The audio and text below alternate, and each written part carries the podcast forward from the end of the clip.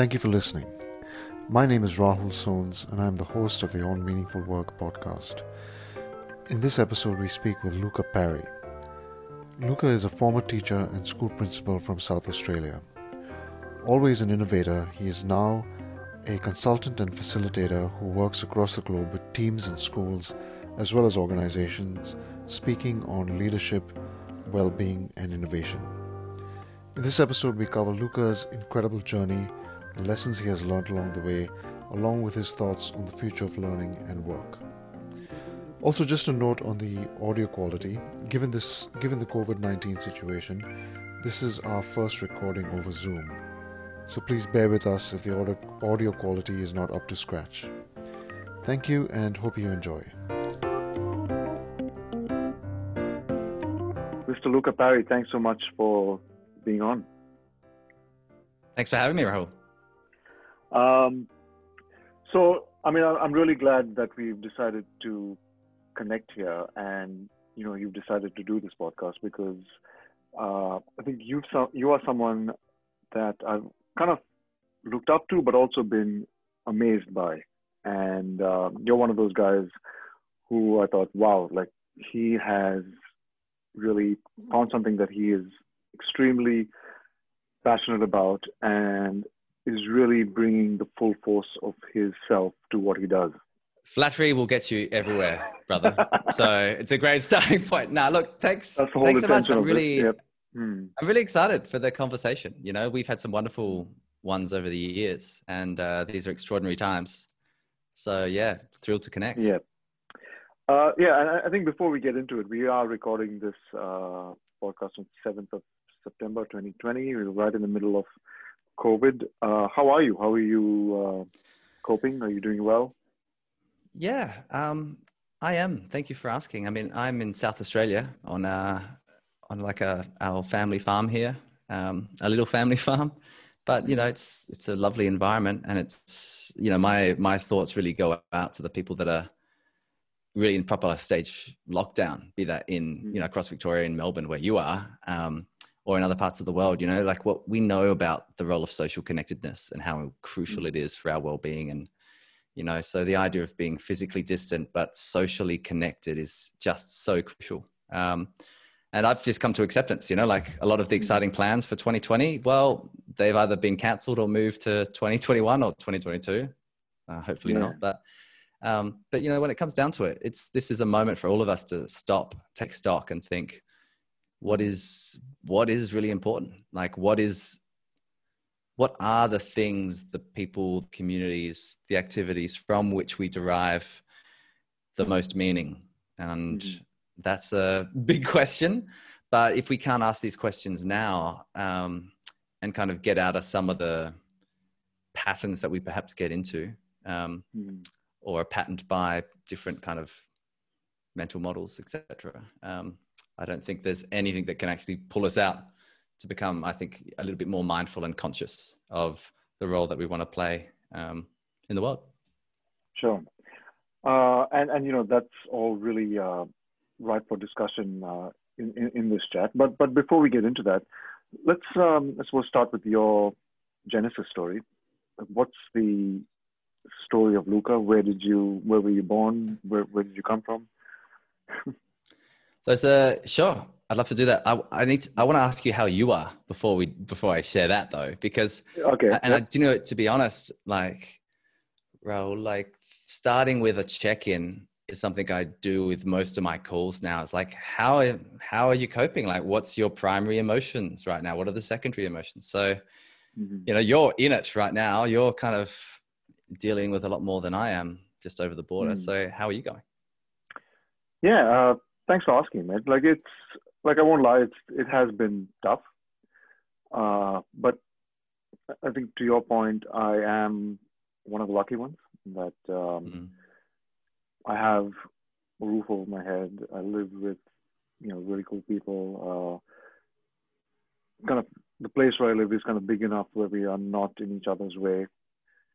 Um, so I am starting to feel the, the cabin fever, but um, yeah. I'm doing okay. And, and, I think also when I do get distressed, I, I just trying to be grateful for the place that I am and just think about, you know, um, there are a lot of people who are doing, you know, a lot worse than I am. Yeah. Yeah. No, that's fair. Well, I'm wishing you well, mate. I mean, in some ways, it's interesting to reflect on this and just the sheer amount of uncertainty that we're all dealing with in the world. And I, I suppose that's probably a good place for me to reflect on, like, how did I get here? Because um, there's been a lot of there's been a lot of uncertainties. To be honest, you know, I didn't really have. I, you know, there was a time in my life where I'd set goals and I'd be like, cool, I'm going to set a goal. It's going to be for 12 months or this is my life goal, or, you know, etc. But I've moved away quite a lot from that to the idea of where, where do I feel most alive? What are the mm-hmm. ideas, the spaces, the activities that, that kind of bring a bit of a sparkle to my mm-hmm. eye. Right. And so, um, that's that's kind of led me to have this com- be having this conversation with you right now, right? And um, mm. you know, I I am back in my home state of South Australia. I grew up here, um, yep. and then immediately after high school, I went and lived in Europe for a year and a half. And you know, what I learned in that rite of passage, kind of eighteen month journey, was kind of three things. Firstly, I didn't know very much about the world. You know, mm-hmm. I was constantly like felt a bit out of my depth. Like couldn't, couldn't only spoke English. Like didn't know what was going on. Mm-hmm. Um, secondly, was the role of my ancestry. You know, my both my parents are from Europe. My mum from northern Greece. Mm-hmm. My dad from Wales. And oh wow! So it was connecting a bit with my and you know with my ancestry and my kind of history and delving into that and the stories of the people that kind of traveled to Australia in the 60s as migrants, right, to start a life. So that was the second thing. And the third thing was that, you know, when I met people and I looked around and traveled around different communities and cities and across cultures, um, it was the role that, you know, capabilities and learning mm-hmm. played in the success of that, that person, young or old. You know, like how, what was the quality of education they had received, but also what was their approach towards learning? Like, mm-hmm. how did they see learning? What was their ability to fail. And and by and large, I saw you know people that had more capabilities really being able to thrive and create opportunities and become entrepreneurs or be able to contribute in interesting ways. And and sadly, other parts that just were not other parts of the world and other people that weren't set up to do that as well, right? So. I came back to Australia and changed out of commerce into education um, mm-hmm. because I didn't want to sell a product that I didn't think was making the world a better place. You know, you can do that through commerce now, but at that time, I didn't think it was possible. I was like, mm-hmm. well, you know, big business is bad, and yeah. I'm going to go and do something different. I'm going to work at the mm-hmm. community level and become a teacher. And so mm-hmm. I enrolled in a Bachelor of Arts, Bachelor of Education. Cool. Can I ask uh, what what made you choose commerce as as a young person? Do you know what it was? In all honesty, uh, it was living in Dublin, in North County Dublin, um, playing Gaelic football with some really wonderful, you know, f- friends that I made, you know, young young men like myself, um, but also just realizing, you know, I became quite capitalist. I think at that point, I was like, I'm going to be wealthy. Like that mm-hmm. became a bit of my drive. I'm, like, I'm going to win at the game, the wealth game, right? I'm going to like mm-hmm. be a real estate agent. Was actually I started to conceive of myself as that, and that's a bit bizarre because you know I'd like I love the sciences and maths, but I also love the humanities and the arts. You know, I was kind of mm-hmm. quite expressive and generalist in my at secondary school in particular. And so the mm-hmm. idea of starting to see that as success, I mean, I was curious about that world, but um, it wouldn't have suited me at all. Like, and so going yeah. into an arts degree, just, I just really, I become so passionate about learning about my own history, but also the history of the world. Mm-hmm. Um, and kind of what what can I learn from other cultures? How can I understand, you know, and therefore expand as my mm. identity as an Australian? Because, you know, in ter- traveling overseas quite a lot as someone that grew up in in Adelaide, the beautiful city mm. that is Adelaide. um, you know, I, I, was saying I'm an Australian, I'm an Aussie, but I also realized I hadn't had much, in fact, any real meaningful engagement with first Australian first Australians, mm-hmm. either as people or as the knowledge systems, um, you know, the true history of this land. So, so that that came, became really present to me as well. So yeah, I launched into kind of education and arts, thinking I'm going to be a teacher. I want to be an inspiring teacher. Mm-hmm. I want to learn about like the country, like Australia, that's my home. Um, but I also want to try to inspire others with learning. Um, sure. Now, I say that now. At the time, I was probably like, "Oh, it seems like a good idea." Yeah, like I probably didn't have that clarity. But yeah. yeah. that's that's where it all started for me in terms of this kind of learning journey that I've been on. Hmm. Okay, um, so we are going to, I suppose, bounce around uh, a bit with this conversation. But maybe what I'd love to explore is, say, your formative years. Maybe say from um, zero to twelve.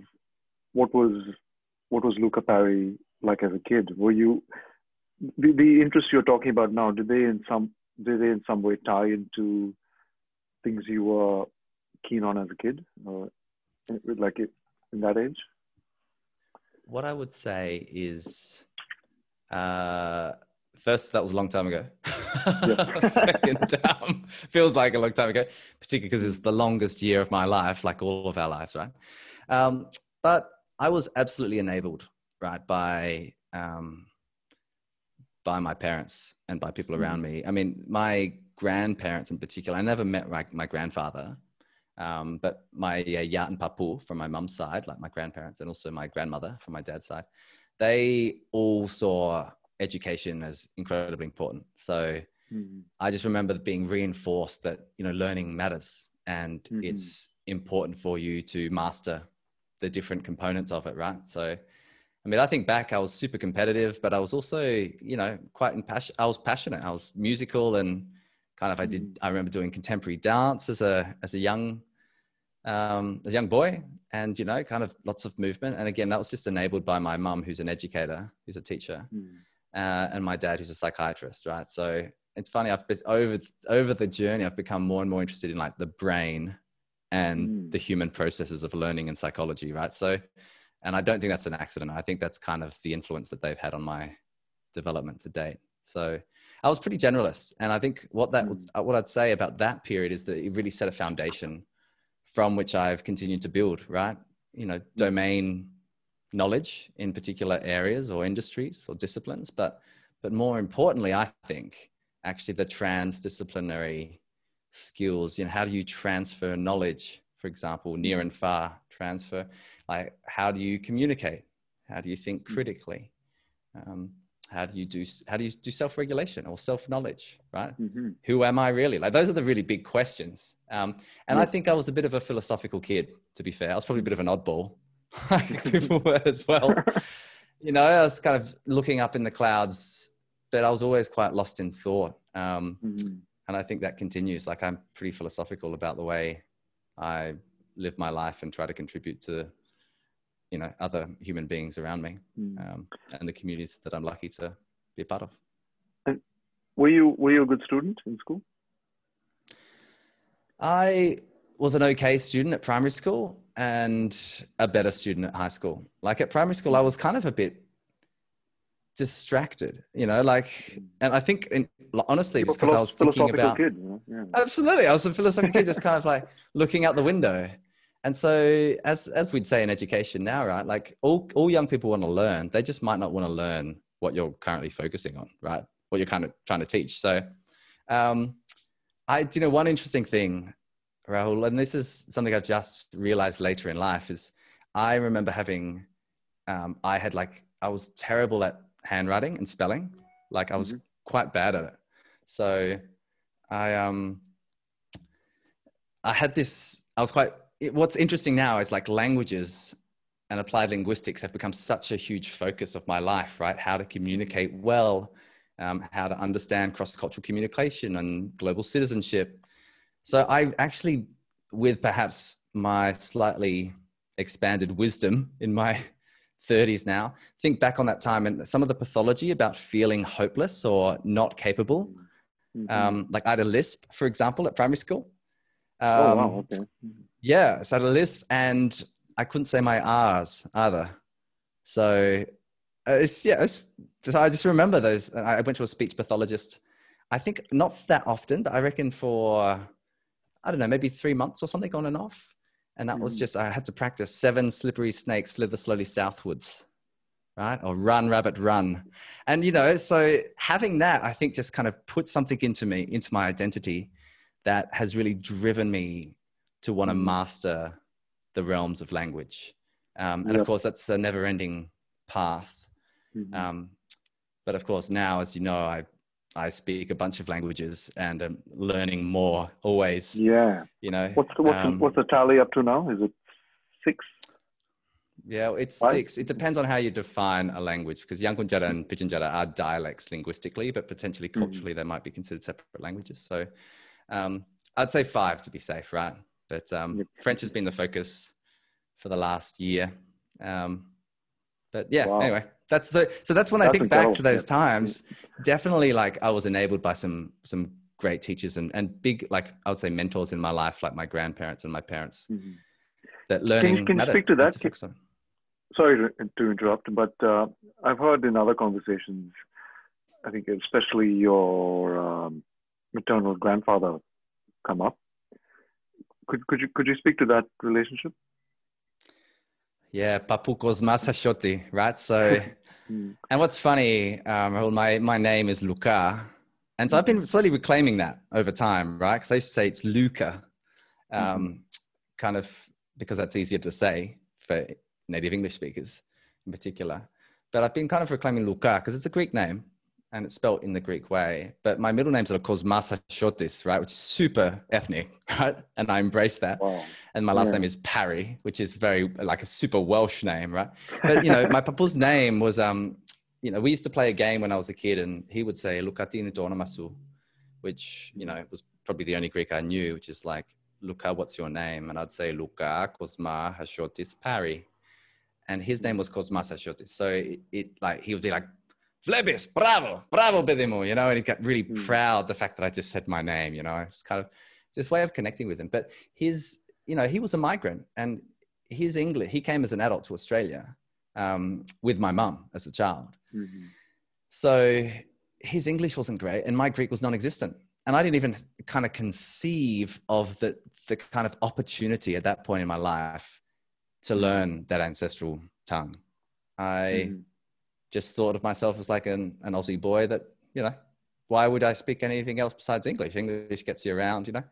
And so it was only when he died, and I was 16 years old when he died, um, that I kind of, as much as a young man can, like a teenager, thought, oh, I've really, I've missed a really significant opportunity to learn something about who I am because Mhm. of, you know, his story and Mhm. you know the person that he was what he's done in his life and what he knows and so after that i became really curious in fact and this was before i went overseas um, to europe to live so i became really curious at that point about my own ancestry like Mhm. started started a family tree started to teach myself modern greek from a book which was called learn modern greek in three months or something like that which is was false advertising by the way but anyway um, you know, so that that's kind of where it all Yeah. started for me, and and Mm. I became more and more curious, and I'd say, Yep. well, it actually is true. If you if you do the values in action strength survey, like curiosity is my signature strength. I'm deeply curious about the world. Um, I ask lots of questions. I want to connect people to each other, ideas to each other. Um, I can hopefully in definitely second service that. of some kind of yeah. well, Know you, yeah. some kind of positive contribution. Yeah, that's that's Yeah. right. I mean, it's a curse as well as a gift, right? Um, Mm. because it means that you there's never we will never get to the end of that learning path, Mm. but Yeah. that's okay because we never arrive anywhere anyway. This is kind of Mhm. like consciousness is an emergent phenomenon. You know, like the whole idea is once I get to that place, then things will be. It doesn't. I don't think that's the way. The interim is the is the default, right? So Yeah, yeah. um, again, a bit philosophical, but you know, I kind of, I, I do believe that, right? So Yeah. uh, my mantra that you would kind of, I think, see lived out is, you know, live as if you were to die tomorrow, learn as if you were to live forever, and Mhm. that's that's the Mahatma Gandhi quote that yes.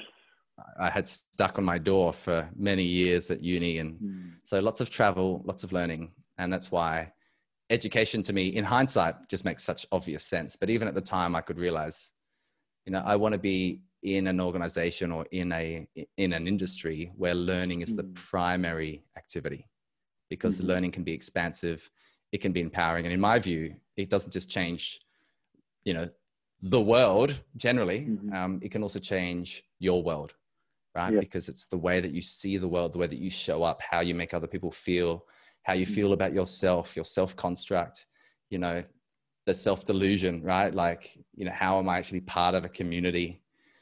Um, all of that, I think, is the process of learning in some way, and that can be enabled uh, or disabled by some of the people around us. I think.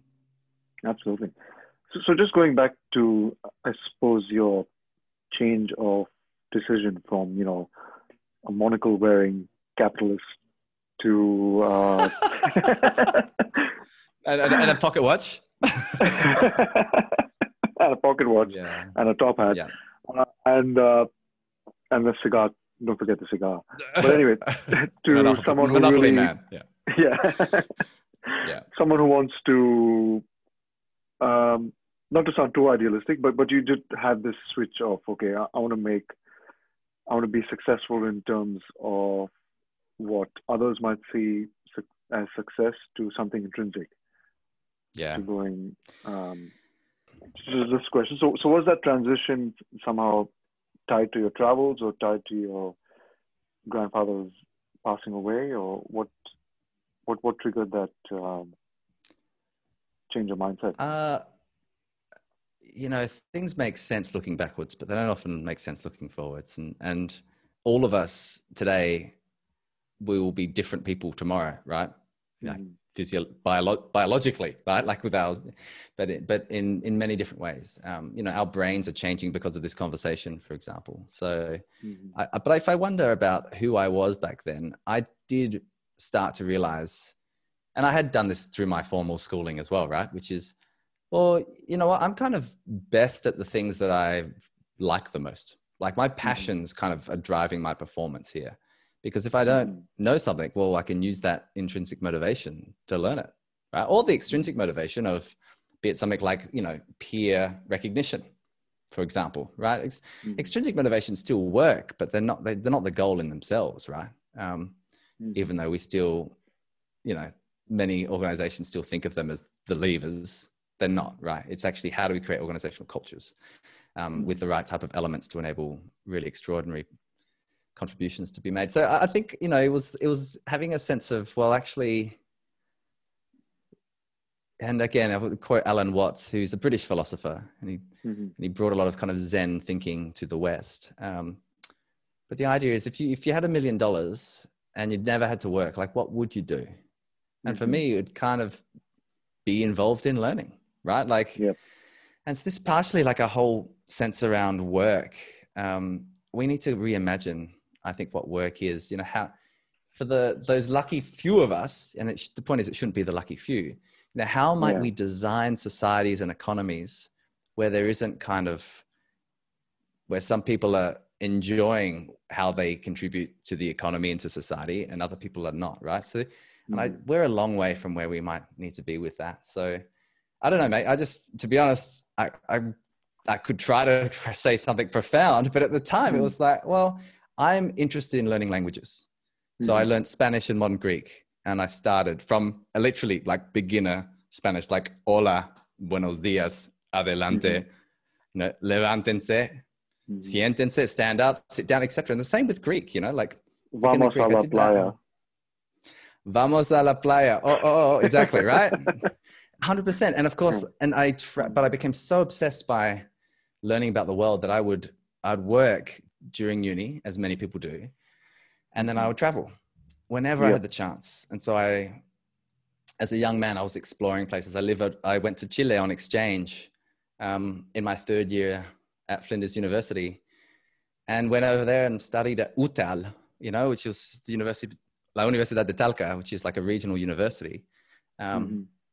and there was me and, an, and a friend were probably the only two Australians in this entire town, right? And probably only a handful of 50 foreigners in the whole town. So, you know, but living on that cultural and linguistic interface was just fascinating because you're constantly Mhm. failing. Like, and, and now as a, just, well, to be, I was becoming a languages teacher ultimately, you know, but learning a language as an adult is one of the best ways that you can engage in productive struggle and also overcome that sense of shame Mhm. for, for failing publicly and embarrassingly over and over and over again because that that capacity right to cycle and to reflect on learning Mm. um, I- powerful, think you know. I think something reflecting on what language does, it also builds like real connection. And maybe reflecting on something you said earlier with your granddad is that you didn't feel that you didn't feel that that was hundred percent because you couldn't speak his native his native language. yeah i mean Mm. there's kind of there's unconditional love right i certainly felt that Mm. and he was proud of me just for being his grandson you know i didn't have to do anything else Mm. i just had to turn up and i was heralded you know not least of all because you know they had two uh they had two girls so my mum and my auntie so i was the like first son and of course the patriarchal kind of part still endured at that time anyway um but there was something about just not being able to ask him questions about his Mhm. journey right and like really tap into his stories that you know like learning from elders and like and if, if i've learned anything at all from working alongside and and uh, indigenous cultures in australia aboriginal torres strait islander peoples it has been the role of wisdom in a society Mhm. and Mhm. we get this terribly wrong by and Yep. large in places like Mhm. australia because we create aged care homes right and we kind of like Mm. is that is that the path that you and i will eventually end up in well who knows but you know and this actually is quite pertinent right now it's pretty acute knowing that Mm. with covid like that is literally it's like our elders that are targeted here like people like you and i are less likely um, although Mm. not impossible to be seriously seriously impacted you know it's, it's kind of quite an ageist impact so that idea of learning from my elders i really if i had my time over i would have gone to greek school as a little kid Mhm. right and i would have Yep. just be just like delved into that really embraced my identity as like a greek welsh Mhm. australian um Yep. as And- opposed but you know Yeah, I suppose that's the uh, that's the deficit in that we're learning for vocation rather than learning for wisdom. And there's yeah I'm pretty sure this is Alan Watts who said that. And I'm really going to butcher this, but it's about we go to school to get into university, then we do university to get into a job. Yeah. We're just looking one step ahead of us at all times. Yeah. Was that Alan Watts? Anyway. it was indeed alan watts and so this idea that you know you just constantly go and then you know when you get to college you go to graduate school and then you get an internship and then you get to work and and so that's the point of like kind of being too future like perspective focused which is Mhm. if you're not careful you're so busy planning your life you never live your life and so this is the idea of presence over productivity which i think is a really interesting insight you know if we think about the best leaders the best social change agents the people that we have have influenced all of us, right? Be they our educators, our family, our business leaders, mentors, you know, our own students, you know, if we happen to be the educator, you know, Uh, the people that have really influenced us, they have this presence. It's not just about what they think and what they say, it's about who they are and how they show up. And that's the insight from Alan Watts is, you know, how do we be completely present in the here and now? And instead of thinking of, of it as work, realize that it is play. Like that is, I, that's my favorite quote of his, to be fair Yeah. you know how can we create playful environments and you know knowing that we've got moore's law and the law of accelerating returns and converging exponential Mhm. technologies over here on one side the question is what are the social technologies that can enable us to increase our consciousness so Mhm. that we can create societies through systems Mhm. right because that's how societies function and system is like an education system a school a business a startup Yep. a government department etc right how do we Mm-hmm. just create these environments where people can show up as their whole selves they can Mm-hmm. be culturally safe and there's a big lot of work happening Mhm. around the world right now on that right like aboriginal lives matter black lives matter like Mhm. it's it's literally trying to tear down and we need to tear down racist structures that it's not Yep. just don't serve us anymore they deliberately you know marginalize particular parts of our societies and until we can create spaces where people can turn up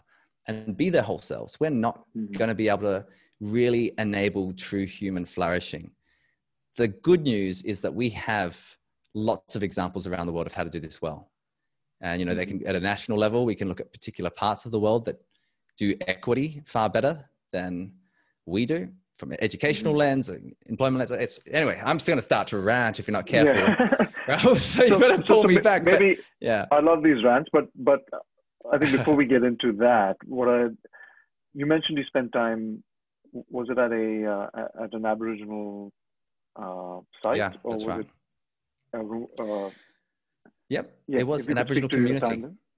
Sure. Yeah. I mean, so I, I did my Bachelor of Arts, Bachelor of Education with a diploma in language alongside that. And then I did a certificate in teaching English as a second or other language. Again, you know, by this time I was like, learning is, I'm loving this learning, right? And Yeah.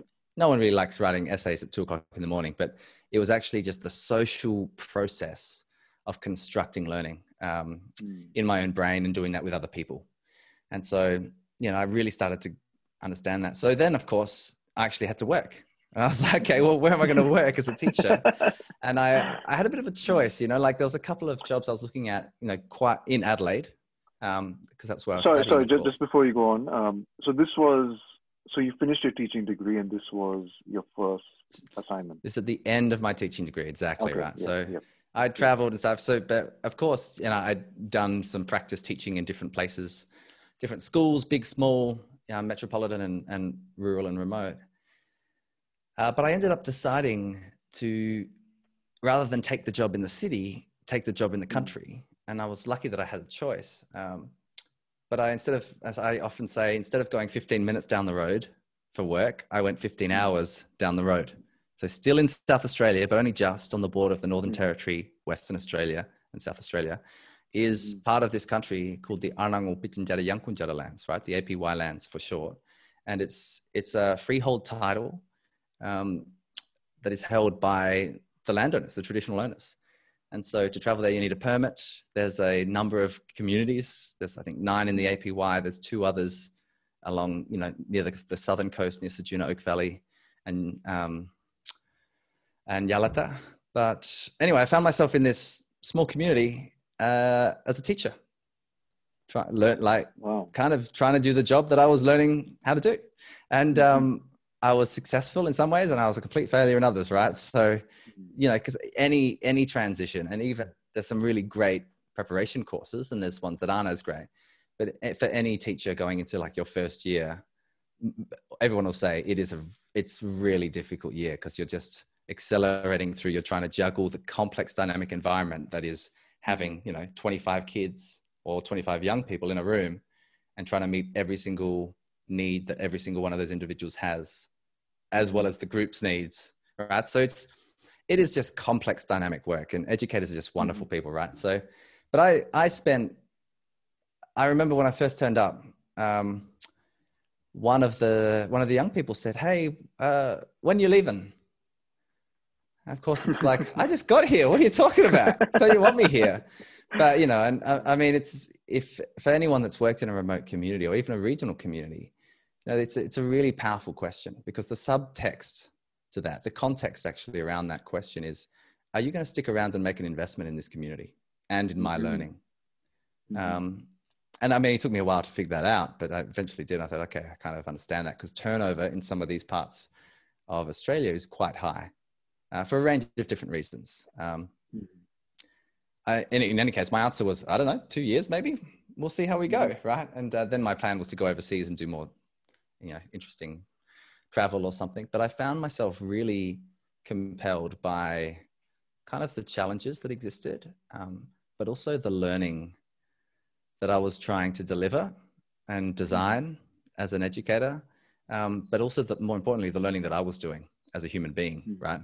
Um, I said before that I hadn't had much, I had very little awareness of like First Nations, um, and Australia has a has an incredibly rich history, a, hu- a rich human history that Mhm. we still have not come to terms with, still have not Mhm. properly recognized, um, and and you know the idea is like it's not about tolerance; it's about sense of value.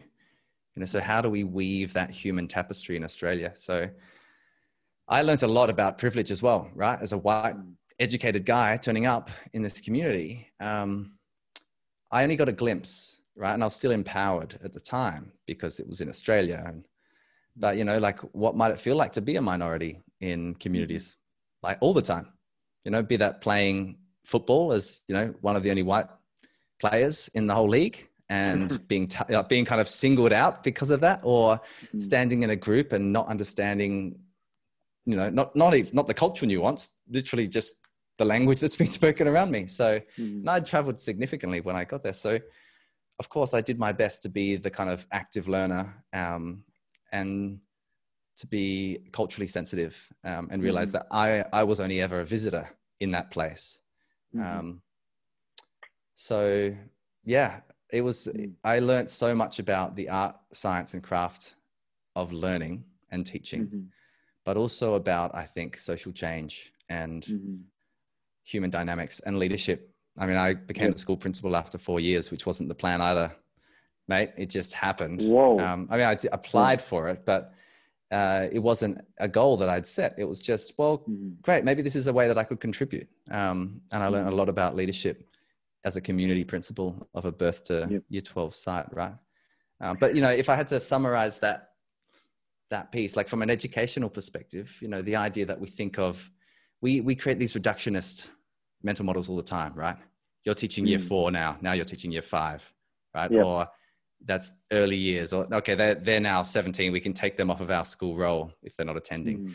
you know what i realized was actually we and i learned this from you know being the kind of pretty naive initially young man going out there but the indigenous knowledge systems um, at least in what i understand so far don't separate those things. Why would you? Mhm. like Mm. life is not compartmentalized. You know we don't do maths now and then science later. No no you live you have a lived experience of development and of life. And you can look at kind of inma or tjukurpa you know traditional dreaming and story and culture that's embedded in land. Um, and that was that i learned a lot about that. So the idea is you know rather than doing kindergarten to year 12 maybe we could think about this as you know pre-birth to pathway and rather than saying Mhm. how can you be a good student maybe it's about asking the question how might i be a, gre- a good ancestor like that's a that's a powerful Wow. question you know That when you think about question, yeah. deep time for example which is a Yep. concept i'm still learning about you know Mhm. really deep time i mean we can't even conceptualize you know 60,000 years you know even in in the last 300 years Mhm. um, we've had you know 12 generations that's over 4000 individuals that have contributed genetically to who we are Mm. right in Mhm. 300 years. So let's take that out to 60000 like it's a, it's a really significant time period. And so you know w- the idea of being present as well was another really Mhm. interesting insight. Present time perspective um, which for you know the cyclical rotational people um, of that part of Australia, the Anangu, is you know being able to be present as Mhm. opposed to planning continually for the future. So getting lost in those goals, right? So Mm. anyway, So- a lot of lot of interesting concepts. Yeah, but okay. So you've gone on to be a real innovator in education, and I, I definitely do want to touch on you know you being principal at such such a young age. But going back to something you mentioned earlier about systems and you know being more empathetic and being more inclusive, and that's how we create schools and better businesses and so on. Uh, like there's a quote from Mark Twain, and he said, uh, "I never let schooling get in get in the way of my education." Ah, yeah. Um, that you know, it might seem a bit cynical, but wh- what's your response to that? Is, Well, the good thing about the genius writing of Mark Twain is that you know he gets he gets a lot of credit for a lot of things he didn't say. He did say that. yeah, as true. far as I'm aware, right? But, Yeah. but I've never let schooling interfere with my education. But I mean, sure. But I, the, the way I'd answer it is think about um, like where did school come from? Like Mhm. what what was the construct that helped generate that structure and that system? You know, and it was the Industrial Revolution, right? The Prussian. Army were part of it, exchangeable parts. Um, you know, there's a lot of interesting work, right? Yeah, the fact, yeah, sure, yeah, the factory model of education, and you know, Sir Ken Robinson only recently died, and he was one of the best Mm. communicators about this. Um, the challenge I had with that is that as an educator myself, right, when you're working in a school, you're not trying to school kids, you're trying to educate them. You know, Mhm. so the problem with all of these generic statements is it's like it just disempowers the human beings in the systems, which Mhm. is oh cool. So therefore school doesn't matter. So don't worry about school. Mm. you know it's this tension that we have between trying to allow for the emergence of something new whilst also saying what work what what currently is happening is not working. And most Yep. you know well every single teacher that you speak to will say of course the schooling model isn't working for everybody. Like it's obvious. The question Mhm. is like well how where do we go from here? Right? Because schooling is still a structure that is imposed in some ways. It's not a lib- it's not liberationary by design right? It's Mhm. it's it's routine it's rigid. That's schooling. So how do we go from schooling to education? And then ultimately how do we go from education to learning? Because you know the communities i lived alongside and taught in you know those early days they weren't schooling their young people. They were involved in deep you know deeply held transmission and Mhm. sharing of knowledge and wisdom right? Yep. really different. And you know that was just so obvious to me you know? The young people that, that i was trying to teach in class in some ways schooling in class you know sometimes it was difficult the behavior challenges. Take them into a different context everything changed. They were leaders right? Mhm. they were really successful at some of the other types of learning. So you know and i learned a lot from some some great thinking like tyson yunkaporta for example He- talking about eight way eight aboriginal pedagogies you know things that Mhm. actually we should pay attention to because to assume that we're all the same isn't just dangerous. It's kind of unimaginative. You know like if you think about your friends or your siblings like everyone is pretty unique and has a different set of you know character strengths and, and skills Mhm. sets and potentially knowledge sets. So that's what i'd say to marky mark if he were around. I'd say cool that's that's awesome mate. But you know what what would be your suggestion for how we Mm. shift that and i think you know this Mhm. is what i this is my day job basically is Yep. how might we empower the human beings in these systems to become learning ecosystems right to use that language Mhm. to become places where there is the connection between what you learn in one place and you can take that with you as opposed to kind of leaving all of this human potential untapped i mean school school old traditional schools right which still exist in some places that they are just they are perfect at not tapping into the knowledge of young people or Mm. frankly the adults working in that structure but you know really innovative creative emergent cultures in other types of organizations that may or may not be a school are incredibly good at drawing that out at lighting the fire of passion-led learning uh, you know Mm. focusing on character and capabilities as well as knowledge you know and Mhm. really it, it, comes down to and when i think about this you should just go and ask any organization you know what's success to you? And we can do this in the corporate space as well you know. What's success to you? Is it is it profit motive solely? Is it being an enduring brand? Is it being a 100 year company and changing an industry? Um, Mhm. is it creating young people that actually have the capacity to continue to unlearn and relearn throughout their life? You know the work that we do at the learning future is all about this piece you know. There schooling now is just the first step on an ever on a staircase that never ends until we literally drop mm. off the staircase you know?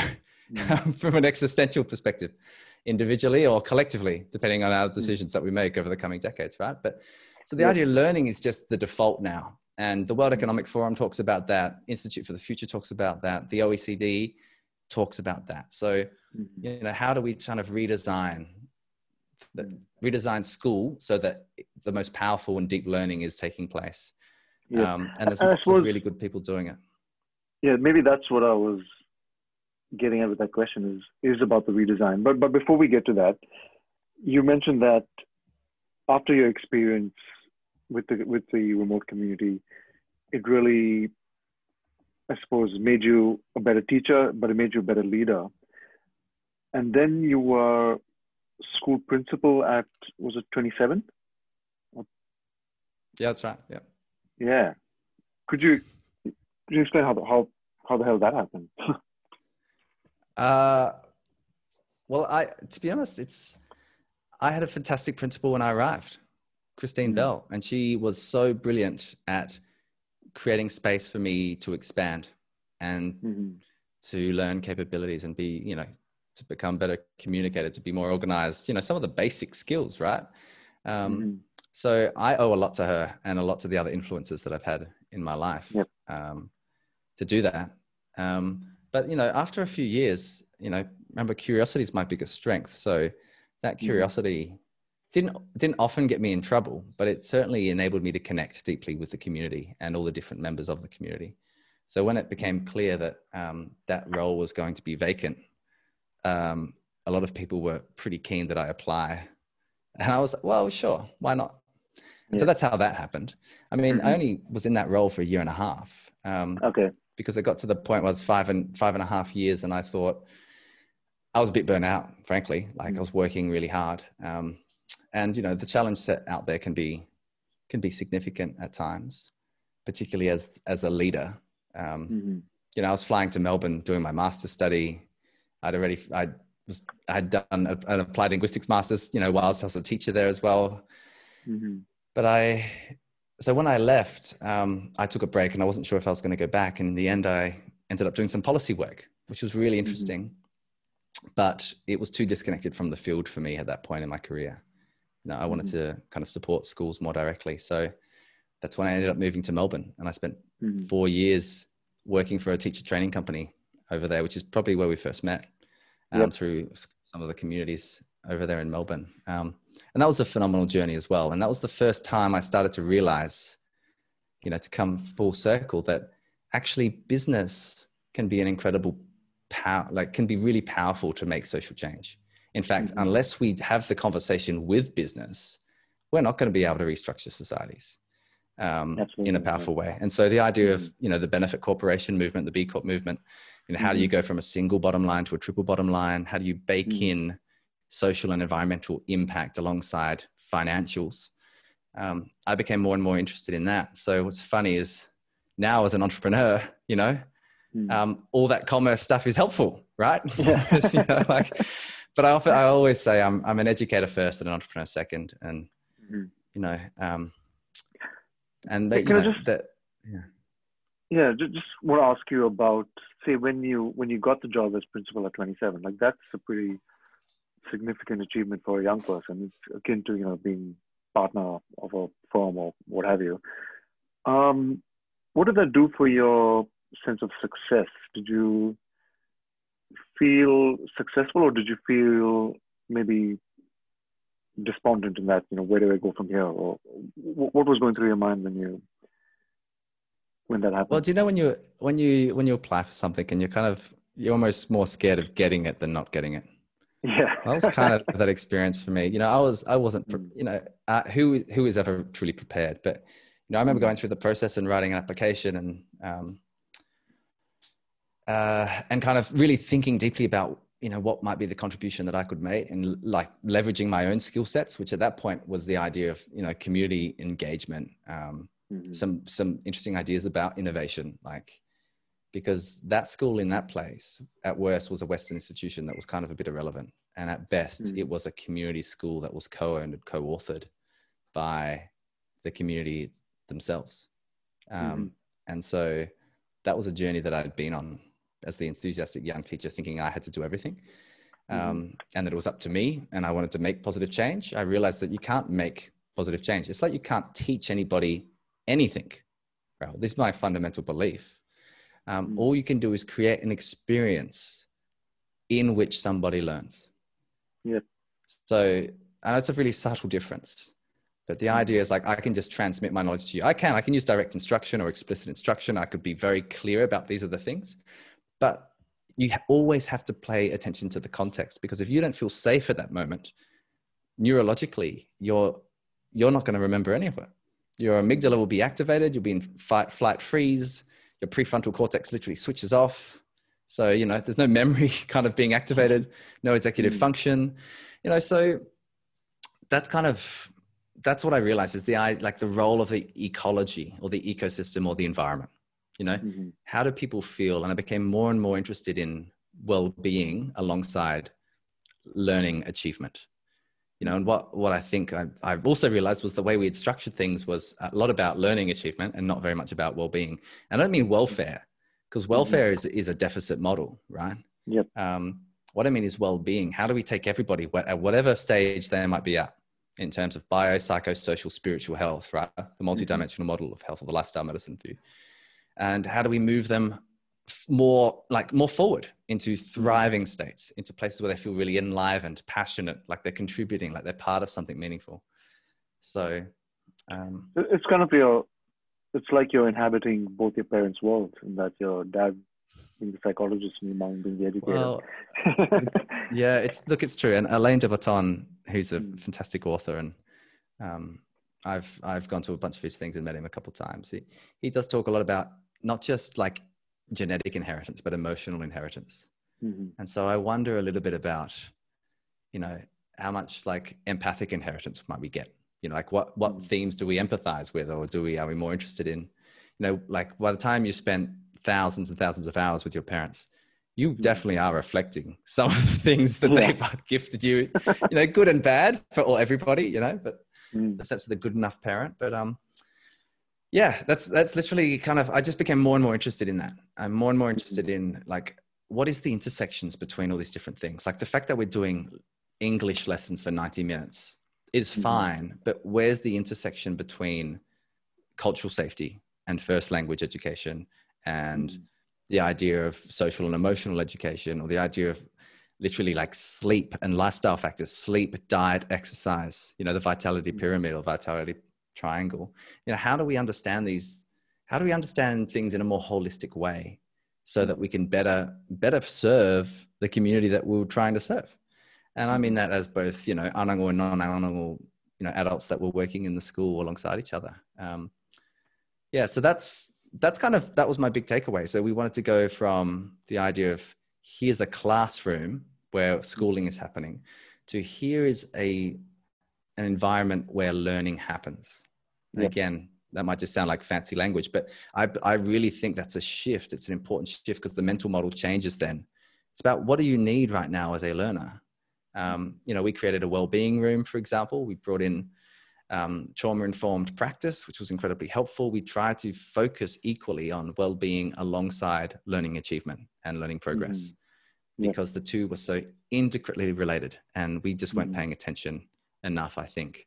Um, and this is a challenge for all of us right now. You know what I mean? In every school, in every organization, like these two mm. things are so. If COVID's taught us anything, it's the interconnection that it has. You do not leave yourself at your office door, especially because if you're now working from home or frankly living at work, which is the other way we can mm. talk about it. Do you know what I mean? Like, yeah, it's um, like our lives are they're dynamic. That everything is connected. How do we have this kind of holism view as opposed to this reductionist, segmented, compartmentalized view?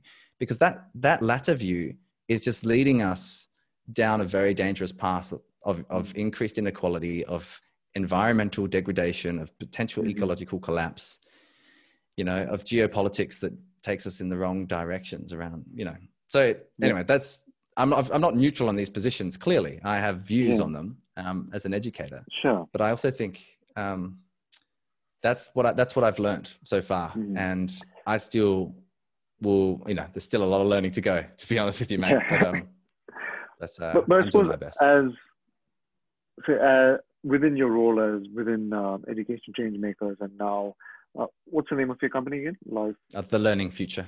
The learning future sorry. From what i've spoken to you about it really starts with uh, perhaps the individual and helping that individual kind of bring their whole selves to what they're doing. Yeah. Um, and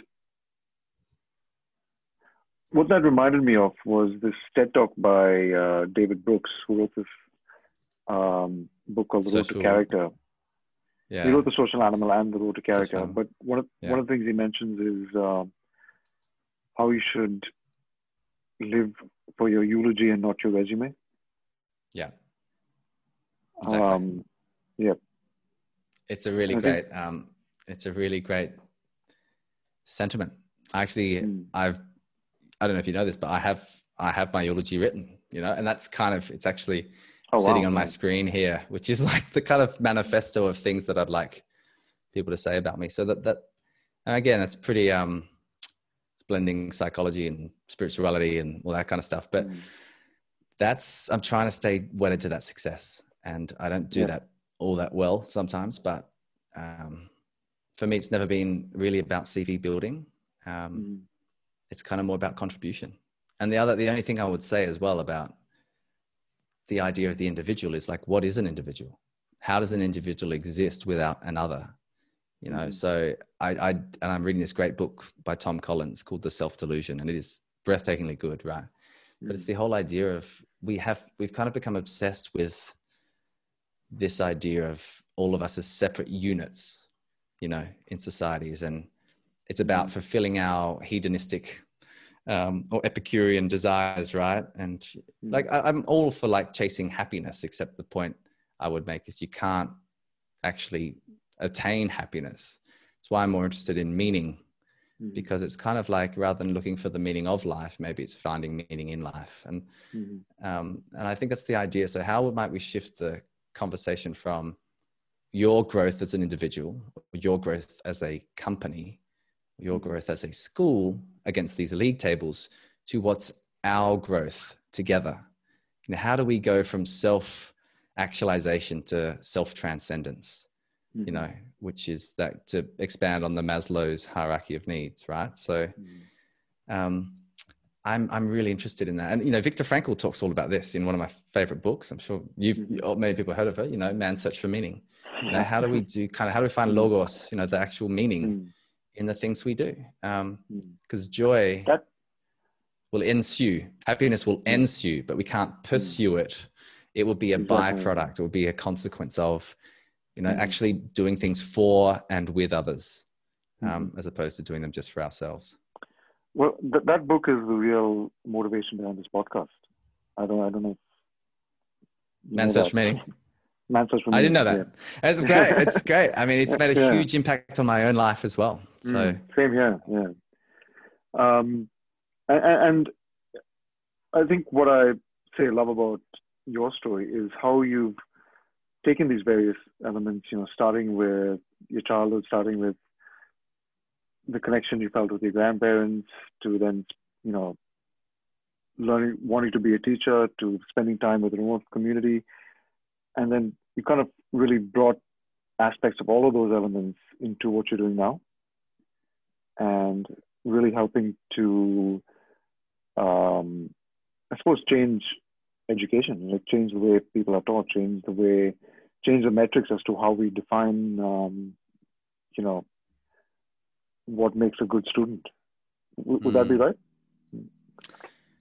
Well, you probably do me too much credit. Uh, what I my my response would be, I can't change anything at all. All mm. I can hmm. do is create experiences where people decide to change something about mm. the way they show up in the world, and that's what great. That's what the great educators that I've been influenced by have done. They create experiences, mm. be they either lessons or talks or workshops um, or rites of passage. You know, mm. so you know, it's, I'm so interested in this idea of presence. You know, how can you how can you model being that learner for others? And if there is one thing I would give myself credit for, it's kind of being pretty pretty public about modeling learning. Like I I mm. am just I don't have it figured out, right? I have mm. some uh, interesting things that I'm kind of think might be helpful, right? Be at the Learning Future, right? And that's the whole idea of we should visit the future often in education because we are in the future's game. We're preparing mm. young people, not for the world because they're in the world, right? Mm. So we're also empowering them to be able to walk their own learning path and their own learning journey.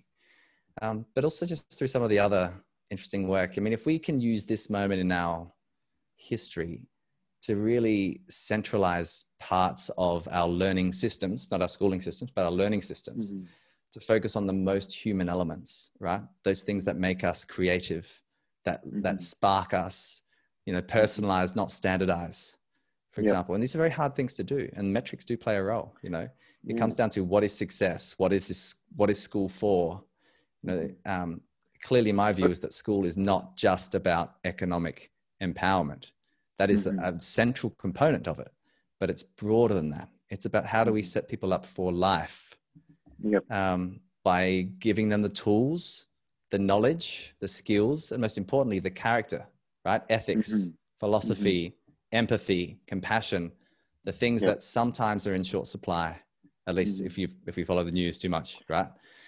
Um, exactly. And, and going back to our, our little rant on AI earlier, I think these are the things that would be that would be key as we go into the future. That would be driven more and more by AI because AI will will soon do most of the rudimentary, you know, task, or not even you know rudimentary task, but it's soon going to climb that ladder, yeah. and we need to really, you know, go to a higher plane of what does it really mean to be human.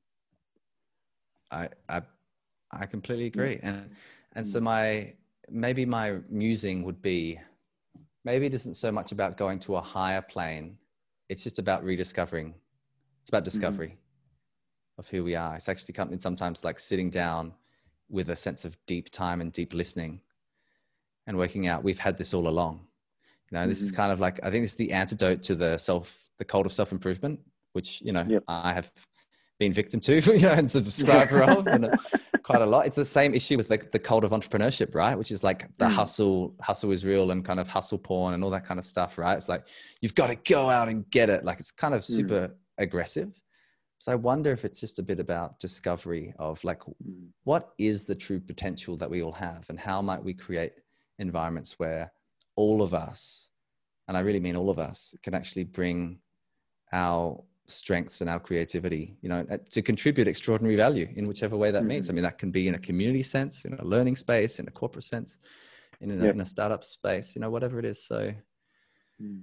I don't know. I mean, that's the bit. And do you know what, Rahul? I don't think we ever arrive. I don't think we're ever going to no, get there. Yeah. So, yeah. you know, it's the idea is, and I, I, I'm going to quote this without attribution because I can't recall who it was, but it's excellent. I think it might be George Bernard Shaw, but it's like it's it's nice to have an end to journey towards but it's the journey that matters in the end i really think that's a good way of thinking about it it's like yeah. how do we enjoy the ride how do we be playful with this and mm-hmm. not just do the serious work that needs to be done but mm-hmm. also have levity connection you know yeah. moments of moments of compassion laughter play like that's that's who we are as a species you know to use rutger bregman's term we're like more homo puppy than Homo economicus, actually. yeah, absolutely. So yeah. we're actually more about, you know, we need to be uh, induced. Yeah. Mm. yeah. we need to be induced for violence um, mm. in psychological. And, you know, it doesn't emerge naturally. The Lord of the Flies is fiction, mm-hmm. right? Because the true Lord of the Flies, we find ways to collectively uh, live together, to cooperate. You know, it's actually, mm. that's more. And so, you know, this is the point. We can we can choose we can choose to ignore this or create incentive structures that move us in what I think is the wrong direction. Or we can actually say, you know, how do we be good ancestors? How do we create mm. systems across society that actually mean it's a kinder, safer, greener, healthier place for all of us to live and learn mm. and work and move in? Because if we can get to that, surely that's a better definition of success. Mm-hmm. Absolutely speaking of success, while we're we're getting to time now, but I just want to ask you. I mean, you're someone, as I mentioned at the start, you know, not to uh, belabor this point, but you're someone that I've looked up to because of how talented you are, of how you know successful you are in, in kind of what you do. But has there been a failure that's defined you? Or I that... fail every day, Matt. every day. Hmm. So failure is really interesting. Uh, I don't know about. Hmm. Um, there's lots of examples as a lead, as a school principal. You know, personally as a as a partner, probably. You know, like trying to hmm. do too many things and and be be a lot um, to people. You know, trying to be everything to everybody. I think is my mm. has been a bit of an Achilles heel of mine, right? But you know, failure really to become a bit of a teacher for a minute you know just fail just means a first attempt in learning you know actually. Mm-hmm. so it, how might we think of failure as productive struggle? Although it's it is true um, what jean piaget the great educationalist said which we don't learn from experience we learn from reflecting on experience. So what is the reflective practice that we do? And i try to be pretty reflective about you know at the end of every week i have a review day. I, mm-hmm. I write a journal every morning. Um, and that's trying to to notice my failures, right? Because we are imperfect. Um, but I, I mean, I would think moving. I was pretty, you know, I was I was a little naive moving into entrepreneurship, for example. You know, like I didn't Mhm. understand anything how that worked, and I'd Mm. probably do that slightly different now. Um, uh, definitely being quite a young. Was that with the leader, education change maker? Sorry to, Yeah, sorry to yeah. Yeah. Mm. No, it was yeah, and it's EC Education Change Management. I learned so much from from that whole process, but I also got to a point where I just burnt myself out, right? And it's because I was my definition of success. I had lost kind of the grounding, I think, to that. Mm. Um, but they they're still doing great work um, all over Mhm. the world, actually, which is brilliant to see. Uh, but from my own personal journey, like I felt, uh, I felt like I needed air to go out and test something. So of course I started Mhm. traveling, basically, and I went to 35 countries last year. Um, well, I went in every continent except the white one, um, Mhm. the cold white one, which is still on the list. But you know, so I just had a really wonderful thing. I thought I've been very reflective over that. Um, Mhm. because I do seem to get a bit too enthusiastic about things and then exhaust myself in that process and then need some time to recover. So those seem to be big moments of failure, but um, they're also enormous opportunities to say, okay, well, am I contributing? Like, am I enjoying what I'm doing? Because all of us get into the kind of the unquestioning unconscious. And it's like, well, I have to do this today. And then every now and then I figure out, well, actually, no, I don't. I could choose not to do that and do something else Mhm. instead, right? But we all, we do love routine and patterns um, as human beings. And of course, the biggest challenge now is living with this uncertainty. Um, Mhm. And how do we, how much uncertainty can we actually handle? Right? Is this like the new normal? Um, Yep. I don't think it is, but but definitely the idea of just being agile, being adaptable, um, but Mhm. also, but ultimately at the end of the day, being kind. Like, how do Mm. we all practice a bit more self kindness? And if if I were to give myself some advice ten years ago, try to avoid some of the failures, like what would be the learning? It would be just practice self compassion more. Mhm. You know, in in you know 25 24 year old Luca, in in your thirst for learning and knowledge and experience um, just just practice some self-compassion because at Mm. some level self-improvement has to have a belief that you Yep. are not ex- you're, you're not valid you're not loved you're not acceptable at Mhm. some level right And I can't remember who said this, but it's interesting bit the quote is "You change best by feeling good, not by feeling bad." that's interesting Yeah, and Yeah. it's uh, and I suppose that's really your your whole ethos and what you're doing is about learning and being able having a passion for learning yeah because I think especially in times of uncertainty, that's what's going to save you is can you get out there and learn a new skill in in six months. exactly exactly it's the capacity it's the capacity to learn like this is Yep. this is Mm. the bit i think it's like our we will need to do more learning our children if we're ever lucky to have them will have to do more Mm. learning than anyone ever in the history of Yeah. humankind and so how do we enable people to do learning and, and make learning playful so that it Mhm. doesn't truly feel like work i mean and this is the Mhm. big challenge for every leader i think in the world you know even at a national level right now right well how do we how do we you know in the recession world how do we reskill entire economies away from you know the really clear megatrends that we see in terms of energy transformation um, in terms of the way you know export baskets are shifting then you bring in geopolitics into that mix and it gets very complicated very quickly right um, because Mhm. there's lots happening in that space you know for us as Yep. you know trying to be a leader in the asia pacific um, you know that's that's really interesting but the big question is how how do we really create the environments that are enabling environments um, Mhm. and that starts with self Mhm. but it can't end there. It's not just about growth mindset. It's about what ash buchanan would call the benefit mindset. How can we be of benefit to others? How can we be generous Yep. not just good at what we do? It's why i love the positive psychology world right?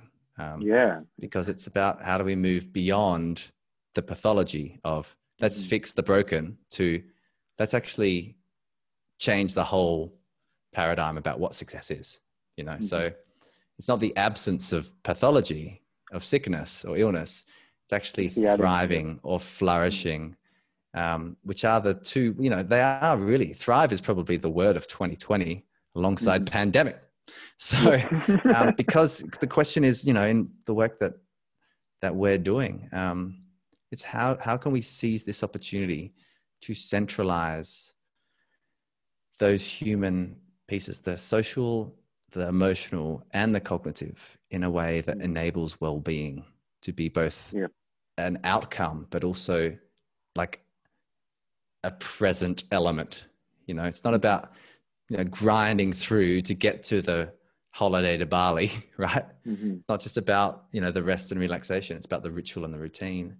You know, Mhm. maybe what would it look like if we didn't have to create lives from which we had to escape, including our work Yeah. lives, by the way. Mhm. You know, rather than like, yes, Friday, amazing. You know, it's the how do Mhm. we change? How do we make Monday mornings? How do we make Sunday nights like? Well, I'm excited for this week of exploration with Mhm. these wonderful human beings that I call colleagues doing Mhm. this type of work. Now that's pretty idealistic, I know, but Yeah. there are there is this thing about do what you love, but there's also love what you do, and Mhm. you know the the the mindset that- you have, I think, is hugely powerful, and we should pay more attention to that. I think across the board. I mean, that does tie tie into meaning and purpose in a big way. I think uh, there's this another quote from Antoine Saint Exupéry said, and I'm going to butcher this one as well. And he says that if you want to teach someone to build a ship, you don't tell you don't teach them to how to gather wood and nail it together and design a ship. You teach them about the majesty of the open sea. Something That's along it. those lines. Yeah, no, that's right. And if you understand that, you Yeah. Yeah, you you you, help them yearn for the open sea, something like that. I've heard something like that. Yeah. it's um yeah that's it mate that's that's Mm. kind of what all of this thing is about in human development it's how do we Mm. create spaces where people can follow their passions and actually build their purpose and this is i think a Mm. key learning that i've had and you might agree or disagree but you know this idea of finding your purpose i think is i think a little dangerous because Mhm. then there's a thing called purpose anxiety which is Exactly, quite yeah. real and it's like well actually i don't know what i want to do so then you feel Mhm. yeah, insufficient again so it's this kind of Mhm. double hit i mean so the idea is it's i don't think it's about finding purpose it's about building purpose and how do we do Mhm. that through experimentation we just don't know what we don't know so in the old the old kind of saying you know to be it you have to see it Mhm. and in my work with young people, this is why we should expose young people to a diverse range of different spaces, ideas, pro- Mhm. professions, vocations, you know, entrepreneur, entrepreneurship, enterprise skills, you know, professional, so whatever it is, right? I just Mm. think there's Music, something art, about culture, expansive yeah. music, exactly, right? Um, mm. Art, you know, humanities, these things mm. really do matter. And it's not mm-hmm. just about becoming reductionist and saying, well, we're not, go- we're only going to do things that have a specific job as an outcome, because then we lose mm. the richness of the human experience, right? We have to be slightly careful with that, Yeah. and particularly right now, you know, um, you know, it has to be both and and, I not think- an either or. Yeah, it's like finding your purpose is it could be dangerous advice, and and I fall back on uh, what Steve Jobs said in his Stanford address, which was follow your curiosity, That's great. and then looking back, it'll kind of make sense in retrospect, kind of what what you have done, and we we kind of at time, Luca, but I just got a couple of quick questions. Firstly, can you explain what you're doing now with with the learning the learning path? Future. The learning future, Yep. sorry. I sure. Uh, I've I have a portfolio life, mate. So it's Mm. kind of I get to work on a bunch of cool projects. But one of them is effectively a consulting company that works with schools and and education systems called the Learning Future, and we provide learning strategy and kind of thinking, professional development consulting. Uh, so we've done a bunch of really interesting projects, and we're kind of in the middle of a bunch of them at the moment as well. Like how might we redesign systems, but how do we also encourage and build capabilities and capacity? So, you know, be that through professional learning or through doing, you know, some thought leadership stuff. But yeah, the idea is, you know, at the default, it's about who we are, what we know, and what we um, what we can do. And so that's how we should design all learning environments, including ones in the learning development corporate space, I think. But then I've also, you know, for my sins, I've I'm kind of a founding executive of a of a global alliance for social emotional learning in life skills called Karanga. And Karanga is a Maori word which means a call out and welcome. And so our mm-hmm. role there is connecting practitioners, researchers, and policymakers to try to or connect them to curate ideas and resources and then to help drive mm-hmm. action so that we have education systems where social emotional learning is literally built into the core of the system as opposed to some kind of tack on program on a mm-hmm. Thursday afternoon, you know. So we want to really quite reimagine and remake through that work. And that's really exciting actually as well. And then, mm. yeah, then there's a bunch of other things like I run a couple of podcasts as well, which are, mm-hmm. which are super fun. The Learning Future podcast and the Future City, which is about how do we yeah. develop you know our urban environment so it's not just about what where we how we work and where we work but it's about where we live and how we live so mm-hmm. how do we think more ecologically about making our urban environments greener, healthier, more climate resilient in particular in a warming world. Um, mm-hmm. And we've got we're paying a lot of attention to that here in South Australia anyway. Mm-hmm. And final question is, I mean, something that you brought up that I would like to ask you is, uh, how would you like to be? In what way would you be a good ancestor? Ah, that's a great question. Look, I think I mean, it's pretty closely linked to what's what's the eulogy, right? Mm. And I can like you like I have to like just check in with it, but I think to be a good to be a good ancestor, um, I think ultimately it's about you know like what happen what happens when we're no longer here, right? Well, mm. what lives on, depending on your spiritual belief, you know, might be quite mm. different. But one thing that lives on definitively is the influence that you've had on other people in the world, and if if I've just been able to kind of, even through like a discreet, what do they call it? Um, oh, the idea, this idea of, uh, I'm trying to think of this concept someone shared with me just recently. But you know, sometimes all it takes is a conversation, mm-hmm. literally, or one comment or one smile. Like we make an impact on the world around us every single day. Mm-hmm. Um, we just don't realize that impact. So, to be a good ancestor, if um, any of my descendants, if I'm lucky enough to have any, um, but also all mm. the people that knew me, you know, really reflected on kind of the way that I could help others feel seen and valued um, and mm. elevate their voices, particularly, you know, in the spaces where I, I tend to have particular privilege. Um, that, that I think is really important to me. You know, if people say, I love learning or I, I did this thing because mm-hmm. that's great. That's kind of probably the most basic level. That's, probably success. And the idea of us being on some kind of path, both in terms of the way that learning happens um, close to home, but also globally, but also the way, you know, where are we trying to head? What is our destination? If I can have mm-hmm. moved that a millimeter in terms of mm-hmm. changing the mental models to what success might be for all of us, um, mm-hmm. I think that's a job well done. That's amazing final question. Sorry, I lied earlier. Um, sure, man. What does the term meaningful work mean to you? I'm going to call upon Alan Watts again, right? Mm. So, and His Alan Watts, brilliant philosopher. He has had a big influence on my life, right? So talk about, sure, you know, yeah. what influence you want to leave behind. So, mm. you know, meaningful work to me is about, you know, lighting a fire of curiosity. Um, where you realize meaningful work is about contribution. It's not about what you get, it's about what you give and what you create. It's not about what you consume in this consumerist paradigm in which we live. It's about what do you generate and create. Mm-hmm. So, you know, the secret of life really is, as Alan Watts would say, to be mm-hmm. totally present in the here and now. And instead of calling it work, realize that it is play. And if we can create those kinds of environments um, as leaders, as colleagues, as employees, as entrepreneurs, then I think we're on our way to a better work life and therefore probably a better society. Cool, man. Any any closing thoughts, Luca? Just, mate, keep exploring. I think it's been, it's been great to connect with you after a, a bit of a hiatus. And gosh, yeah. the world's changed. But you know, how might we how might we reimagine? I think is the point. How can we be really bold out Mm-hmm. of this? And now, you know, the temptation will be just to rush back to what was what was normal. I Mm-hmm. really think there is something beyond that, which is better, as Yeah. opposed to, you know, before. Yeah, and no, just for me, really, thank you for carving out the time for this. Really, deeply appreciate it, and uh, can't wait to uh, see you in person and do this over a coffee or a beer or something. Mate, I'm very excited for that possibility. Let's hope it's it's not too distant in the future. All the best. Cool. Thanks, Mike.